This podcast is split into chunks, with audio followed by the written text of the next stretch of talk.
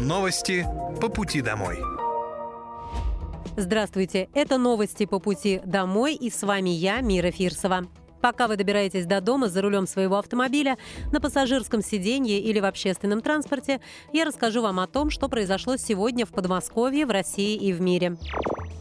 Вооруженные силы Российской Федерации продолжают проведение специальной военной операции. На Купянском направлении противник потерял до 155 военнослужащих, два танка, три боевые бронированные машины, два автомобиля и самоходная артиллерийская установка «Гвоздика».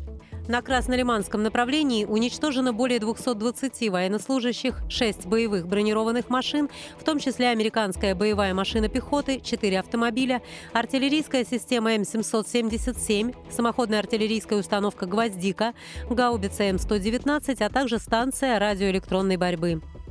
На Донецком направлении уничтожено более 260 военнослужащих, танк, две боевые машины пехоты и 17 автомобилей. В ходе контрбатарейной борьбы поражены три артиллерийские системы М777, самоходные артиллерийские установки «Паладин» и «Гвоздика», а также гаубица Д-30. На южнодонецком направлении противник потерял более 130 военнослужащих, два автомобиля, две гаубицы производства Великобритании, а также самоходную артиллерийскую установку «Краб». На Херсонском направлении в результате огневого поражения подразделений ВСУ противник потерял до 65 военнослужащих, три танка и пять автомобилей. В ходе контрбатарейной борьбы поражены артиллерийская система М777, три гаубицы «Гиацинт-Б», «Мста-Б» и Д-20, а также самоходная артиллерийская установка «Гвоздика». Средствами ПВО в течение суток сбиты две тактические ракеты «У», управляемая авиабомба «Джидем», а также 18 реактивных снарядов систем залпового огня «Хаймерс» и «Вампир». Кроме того, уничтожен 91 украинский беспилотный летательный аппарат. Закон о предоставлении ежемесячно 20 тысяч рублей учителям на аренду жилья принят Мособлдумой. Аналогичная мера поддержки в Московской области уже действует для медиков, и она успешно себя зарекомендовала. С февраля учителя Подмосковья смогут подать заявление на получение ежемесячно 20 тысяч рублей на аренду жилья. На эти цели в 2024 году предусмотрено порядка 2 миллиардов рублей.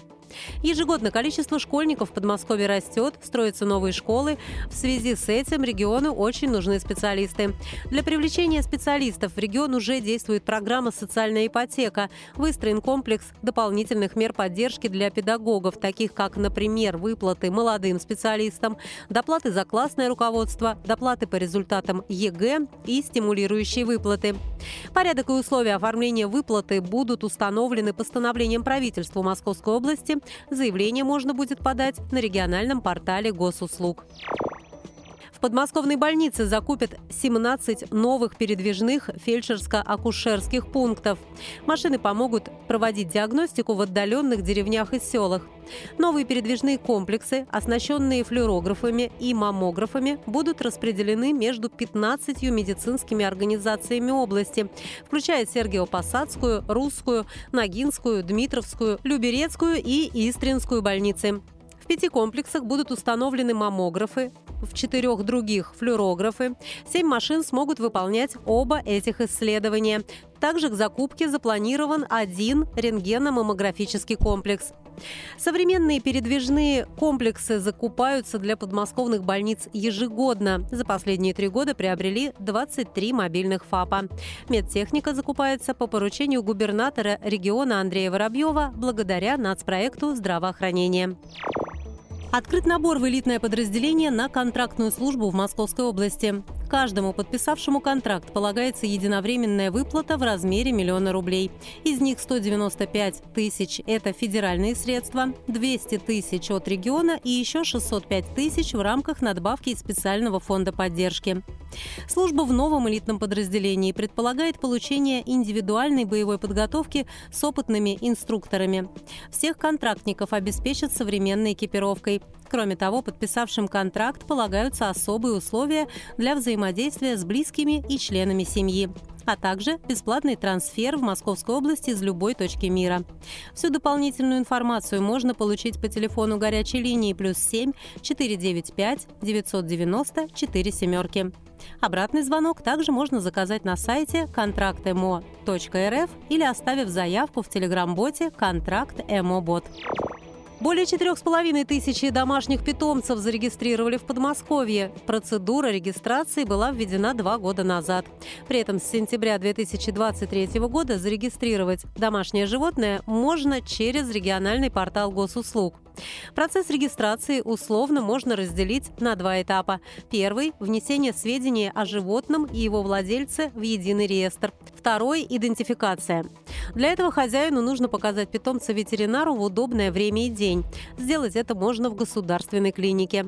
Для удобства жителей и сокращения времени регистрации на портале государственных услуг Московской области был создан сервис, через который можно подать электронное заявление на регистрацию, выбрать ближайшую ветклинику, дату и время посещения. В ветклинику с собой нужно будет взять документ, удостоверяющий личность, паспорт домашнего животного и самого питомца.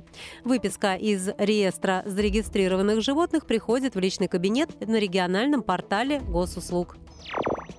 227 мест для крещенских купаний организовано в Подмосковье. Среди них места на открытых водоемах, на прудах. Это и возводимые купели, и купели в помещениях. Все места отвечают определенным требованиям. Места купания и купели оборудованы комфортными подходами, навигацией для движения людей, туалетами, теплыми местами для переодевания, а также парковочными местами. Кроме того, на площадках дежурят спасатели, полицейские и бригады скорой помощи. Карта мест для проведения крещенских купаний в Подмосковье опубликована на сайте Министерства благоустройства Московской области. Также для удобства верующих в Крещенскую ночь часть подмосковных автобусов, которые следуют по маршрутам до храмов и купелей, будет работать до трех часов ночи. Всего для жителей обустроят 227 купелей, до которых можно будет добраться на 325 автобусных маршрутах. В транспортном обслуживании будет задействовано более 1800 автобусов. Интервал между рейсами составит 20 минут. Добраться жители смогут в том числе до самых популярных в регионе купелей – источников «Гремячий ключ» в Сергиевом Посаде, «Белый колодец» в Зарайске и источник Николая Чудотворца в Коломне. Список маршрутов, работа которых будет продлена до трех часов ночи, можно найти на сайте Министерства транспорта и дорожной инфраструктуры Московской области. Это были новости по пути домой, и с вами была я, Мира Фирсова. Желаю вам хорошей дороги и до встречи. Новости по пути домой.